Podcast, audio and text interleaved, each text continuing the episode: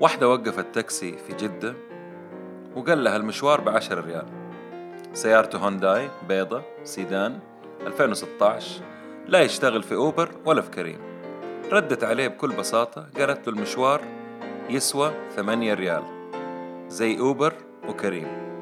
عندها مرجع موثق عبارة عن تطبيق في جوالها مبني على المسافة والزحمة. قال لها عشر ريال ما تفرق معاك ريالين. قالت له شكرا. طلبت أوبر وجاتها سيارة ألفين وستة عشر جيمس يوكن كبيرة ومريحة بثمانية ريال فقط، ولمدة عشر دقائق كانت تملك سيارة جيمس وسائق تحت المراقبة والتقييم وفلوسها محفوظة. disruption اضطراب السوق. القصة الثانية قصة مكررة ولكن أحبها ومفيدة، قصة كوداك وكيف عنادهم لما ظهرت الكاميرات الديجيتال أو الكاميرات الرقمية اللي احنا بنشوفها هذه، وقالوا لا هذه حاجة وحتعدي و... والناس كيف يتخلوا عن أشياء زي كذا تقليدية. والتحميض، فاكرين التحميض؟ فاكرين لما كنا ناخذ الفيلم ونروح نحمض واللي تطلع عيونه حمراء واللي محول واللي بيطالع في السقف والصورة ما هي مضبوطة ونقول يلا الحمد لله. ف... فأواخر التسعينات مع بداية المشاكل والمتاعب المالية رفعت عدة قضايا حول الملكية الفكرية لابتكاراتها. ألفين واثني عشر أعلنت إفلاسها أو Chapter إحدى عشر.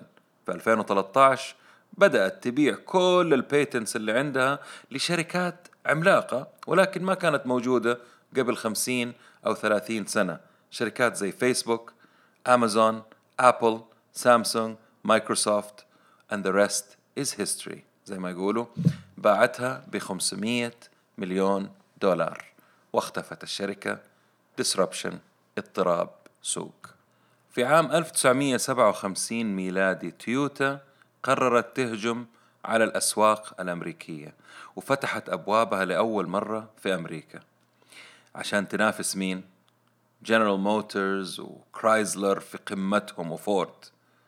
وطبعا الشركات هذه لما جات تويوتا ما ضربوا لها حساب نهائيا، كانوا في قمة قوتهم وشهرتهم، السيارات الكبيرة الفخمة عالميا ما في زيهم يعني. وكان يعني على فكرة كانوا بينافسوا، أو يعني لما انتبهوا إنه البيتل أو الفولكسواجن هذه اللي زي الخنفسانة آه بدأت تنتشر في العالم، آه هي والسيارات الرياضية الأوروبية قرروا يركزوا على الكورفيت والموستانج الشهيرة. تويوتا كانت سيارة صغيرة هزيلة ضعيفة غير معروفة وغير مريحة كمان. عدد السيارات اللي باعوها في أمريكا في ذيك السنة مئتين وثمانية وثمانين سيارة، مئتين وسبعة وثمانين منهم كانت الكراون طبعا الشكل القديم سبعة وخمسين، وواحدة منهم كانت اللاند كروزر اللي هي اجتاحت السوق الأمريكي. اليوم تويوتا بتبيع في أمريكا تقريباً مئتين ألف سيارة، منها تسعة وعشرين ألف سيارة لكزس. هذا ما هو الموضوع، أنا ما بتكلم عن عدد السيارات، خلينا نشوف إيش اللي كان حاصل في الشركات الكبيرة لمن جاتها تويوتا. يعني هم كان تفكيرهم إنه إحنا نفكر في اللي أكبر مننا، مثلا الألمان في الجودة والسعر والفخامة نبغى ننافسهم. تويوتا كانت جاية تبغى تستحوذ على سوق هم ما هم منتبهين له، تبغى تعمل disruption في السوق. فطبعا هم عندهم حاجة يسموها في البزنس the innovator's dilemma أو نظرية حيرة المبتكر. طيب أنا أركز في اللي فوق اللي فيه فلوس اللي فيه تنافس، ولا أطالع في اللي تحت وأنزل مستوايا وأنزل الجودة اللي عندي وأنافس شركة ما هي معروفة؟ زي ما أنتم عارفين بعد كده اللي حصل في الشركات الأمريكية وتويوتا قديش نجحت في الجودة والمبيعات وبتنافس في السيارات الكبيرة. طبعا حصلت نفس المشكلة هذه اللي هي ال Innovators Dilemma مع تويوتا لمن جاتها هونداي وكيا، وصارت منافسة من كوريين، قالوا إحنا ننزل ننافس تحت ولا نركز في الألمان اللي بنحاول نتحداهم في البي ام دبليو والأودي والمرسيدس اللي هي باللكزس. واليوم نفس الشيء بيحصل مع كوريا مع شركة صينية اسمها شيري. هل ننزل ننافس على الرخص السعر والجودة وإلى آخره، مع أنه الشركات الصينية الآن جالسة تستحوذ على شركات أوروبية من قوتها وحجم السوق. وقريب جدا الصين راح يلقوا الهنود بشركة تاتا على الأبواب. هذا كله disruption، برضو اضطراب في السوق. زمان كان الواحد لو يبغى يتفرج على فيلم يستأجر فيديو في اتش اس من شركة اسمها بلوكباستر، بلوكباسترز أظن. هذه أكبر شركة فيديوز إيجار تأجر فيديوز في أمريكا، عملاقة جدا وعلى النيويورك ستوك اكسشينج وإلى آخره.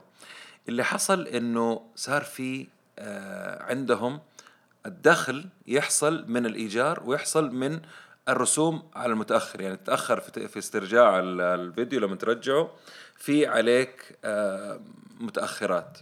فهنا كانت في أكبر نسبة أرباح لهم.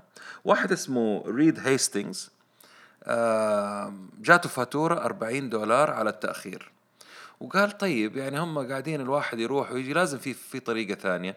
قام إيش صار يسوي؟ يأجر دي في ديز لما نزلت الدي في ديز بالبريد في بيتك، يجيك يو اس ميل يوصل لك تتفرج وترجعه. وفر حكاية التأخير والزحمة وإلى آخره. بعد فترة اتطورت المسألة وانتوا شايفين ايش اللي حصل.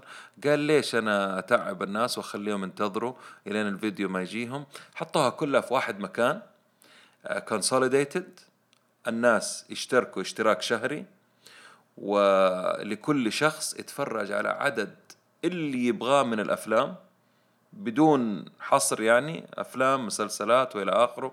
وبالتالي يوفر وقت، وفي نفس الوقت ضرب أو عمل اضطراب في سوق موجود. اللي ضحك في الموضوع إنه الراجل هذا عرض على بلوكباستر إنه اشتروا تسعة وأربعين بالمية من شركة نتفليكس. بلوكباستر بكبريائهم بكبرياء كوداك نفس الشيء رفضوا الصفقة وما تمت. اليوم اللي حاصل إنه نتفليكس بطريقة ذكية جدا بدأت تفكر في المستقبل، ومن من الحجم الصغير اللي هم كانوا فيه شوفوا الآن بينافسوا مين. اتش بي او والشركات العملاقة زي أبل وأمازون في الأفلام وبيع الأفلام. مين بيشتري دي في دي؟ مين يشت... مين يتفرج على الأشياء دي؟ كله نتفليكس، كله ستريمينج. وضربة نتفليكس كانت لما نزلوا مسلسل هاوس اوف كاردز وبدأوا ينتجوا وضربت معاهم. واليوم شوفوا إيش قاعدين يسووا.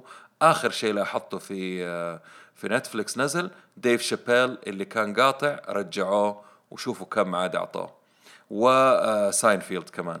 هذا برضو disruptive market أو اللي هو اضطراب في السوق. يا أهلا وسهلا ومرحب بالجميع. السلام عليكم ورحمة الله وبركاته. معاكم ممدوح الردادي من بودكاست نتكلم بزنس. اليوم راح أتناول موضوع الديسربشن واللي هو الاضطراب في السوق، وأربطها بطريقة ما. طبعا هي مربوطة مزبوط مع ريادة الأعمال والمشاريع اللي عندنا في العالم العربي. وبعدين أقول لكم خلونا نبدأ ونشوف كيف الموضوع.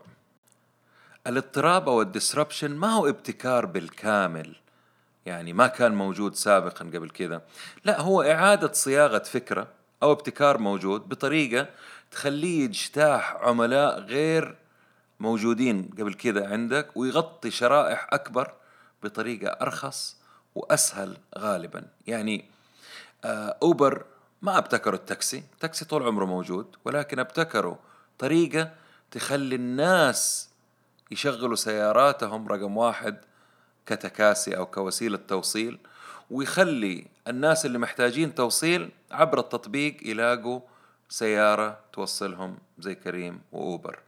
والأمثلة على كذا كثير، أوبر، نتفليكس، اير بي ان بي، فيسبوك والكلاود كومبيوتينج. الآن أنت تقدر تشتري جوال عادي مساحته صغيرة وتحط كل الأشياء اللي عندك تخزنها على الكلاود. هذا ابتكار.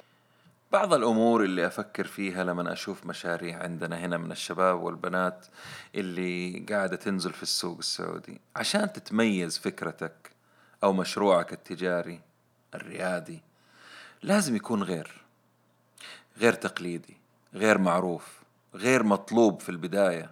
يعني نادراً يكون مبني على إحصائيات قديمة متهالكة. يعني اللي يجي طالع في الإحصائيات ويدرس وكان وصار والسوق بيزيد وكذا، طالما كل شيء في العالم بيتغير أكيد طريقة البحث والدراسة للمشروع ما حتكون نفس الشيء، ما حتكون بنفس الطرق اللي ندرس فيها مشروع تقليدي.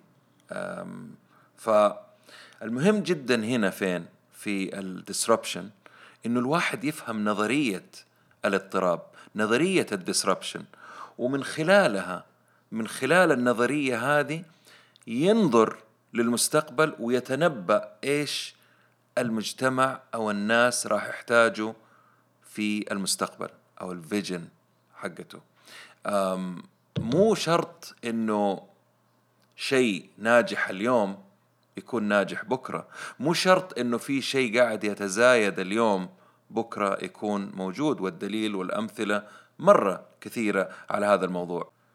وطبعا لا يمكن أتكلم عن اضطراب أو disruption بدون ما أذكر ستيف جوبز والعبارة المشهورة اللي قالها إنه إحنا نبغى نبتكر أشياء ما يعرف المستهلك إنه يحتاجها، وكان يقصد في ذاك الوقت الآيباد اللي اليوم انتم شايفين فين وصل، حتى وصل للدراسة وغير طرق التعليم والكتب اللي تنشال على الظهر هذه اللي مساكين مستغرب انه ليه مو ثلاثة أربعة الشعب أحدب يعني المواخذ. وهنا برضو لازم أذكر شغلة اتدمرت أو انتهت اتخربت بسبب الديسربشن اللي هو جهاز البلاك بيري. الميزة التنافسية اللي كانت عند البلاك بيري انتهت بسبب ديسربشن جاء من واتساب، وواتساب ما كان ممكن تستخدمه إذا ما كان عندك سمارت فون زي الآيفون. فبالتالي لازم نلاحظ إنه الديسربشن يأخذ وقت، ما يحصل في يوم وليلة ولا شهر ولا سنة، يأخذ وقت، لأنه في البداية هذه التكنولوجيا التكنولوجيا الأشياء البسيطة هذه اللي ما ينتبه لها الإنسان مو كل الناس يستخدموها في البداية. ناس كثير حيقولوا لا تسعين بالمية لا لا يمكن، ولا أعرف ولا أفهم ولا أثق في الشركة هذه ولا الخدمة هذه أحتاجها. مع الوقت والاستخدام أنتوا شايفين يعني إيش حاصل في واتساب، وما راح أدخل في تفاصيل الواتساب في المزايا حقته والعيوب حقته. ف... ولكن البلاك بيري، مين عنده بلاك بيري اليوم؟ اللي عنده لو سمحت بالله يعني يعطيني خبر عشان أبغى أعرف ليش. طيب طالما إحنا في البودكاست اليوم بنتكلم عن ديسربشن، راح أعمل ديسربشن على البودكاست وأسوي كذا شتلة ونتكلم في موضوع قريب مهم. يعني مثلا واحد يجيني يقول لي يا أخي أنا طيب فكرة انتهيت منها وبشتغل عليها ومشروعي جاهز، إيش دخلني في الديسربشن؟ إيش أحتاج أركز عليه أكثر شيء؟ أعتقد في ثلاثة أشياء رئيسية الإنسان لازم يركز عليها. أول حاجة الكاستمر، الكاش فلو، والديسربشن، الاضطراب، يعني اضطراب في الشغل أو في الفكرة اللي بتقدمها وطريقة العمل. ثاني شيء العملاء، ثالث شيء التدفق النقدي.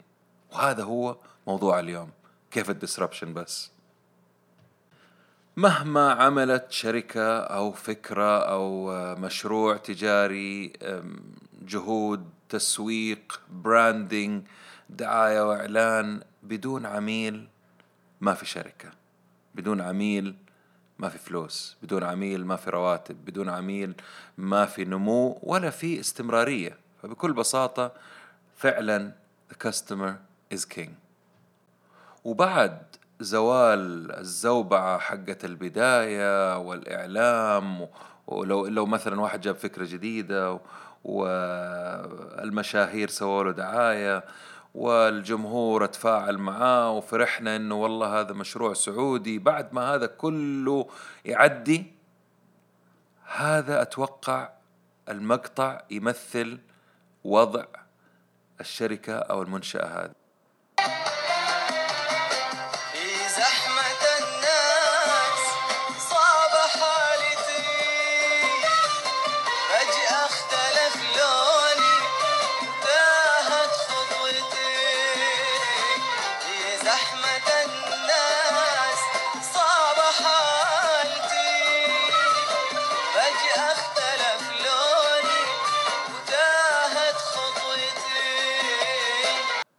فجأة يلقى الإنسان أو صاحب المشروع بدون تميز، ما هو واضح، كل الناس زي بعض بيقدموا نفس المنتج أو نفس الأكلة أو نفس الفكرة، سهلة مكررة.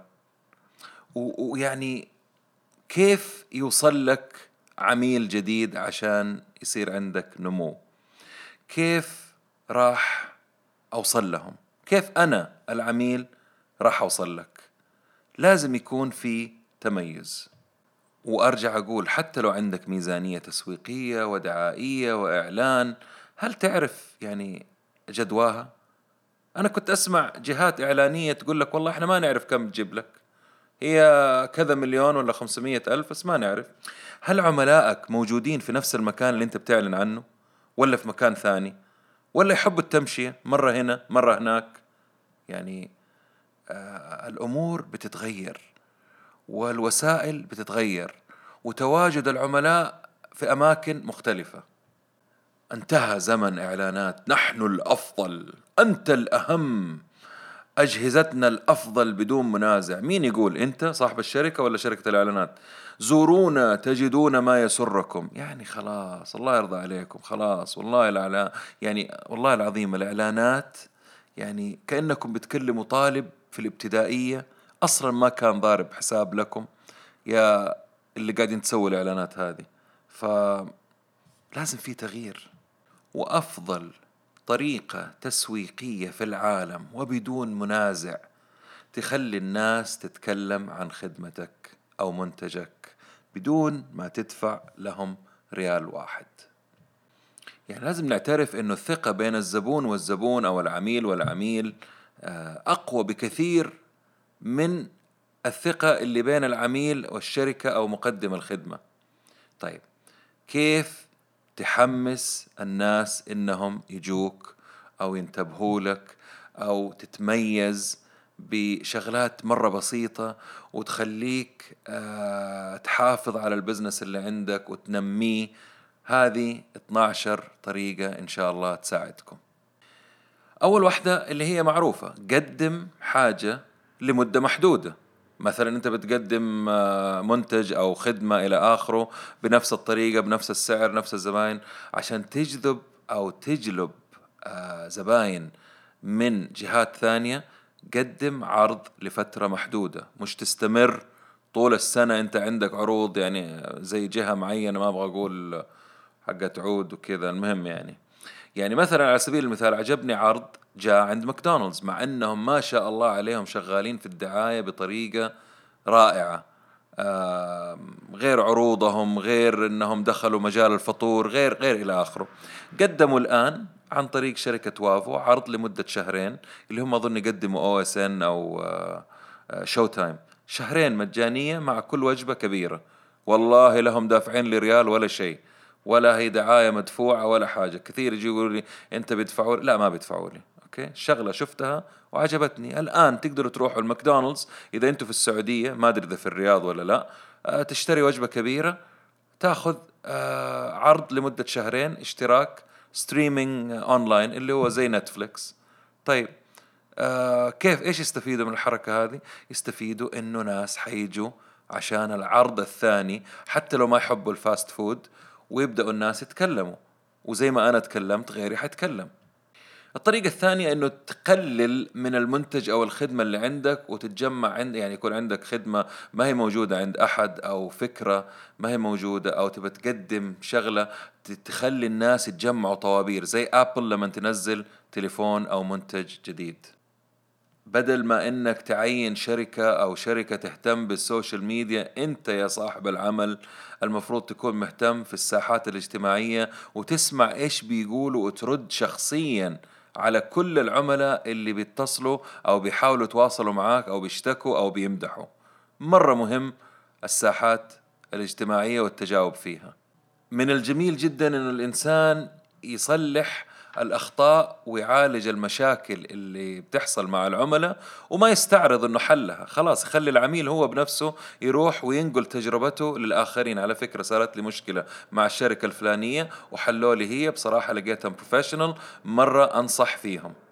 ومعروف وبناء على دراسات كمان إنه العميل اللي تحلله مشكلته حتى لو كانت مرة كبيرة اه احتمال يجلس أكثر من عميل عندك ما صارت له مشاكل. وما راح أقول الشركة اللي أزعجتنا في ألفين وسبعة عشر في الإعلانات في السوشيال ميديا، أعمل عروض ولكن ما تزعجهم طول السنة كل يوم في كل مكان، من يوم ما فك عيوني لما نام ألقى العرض حقك في كل جهة أنا بدخلها. ترى كذا غلط وحيكرهوك وحيحاربوك، وبالعكس حتى لو كانوا يحبوا يشتروا من عندك حيبطلوا. القتال من أجل إرضاء أكبر عدد ممكن من العملاء الغير راضين، والراضين تزيدهم رضا.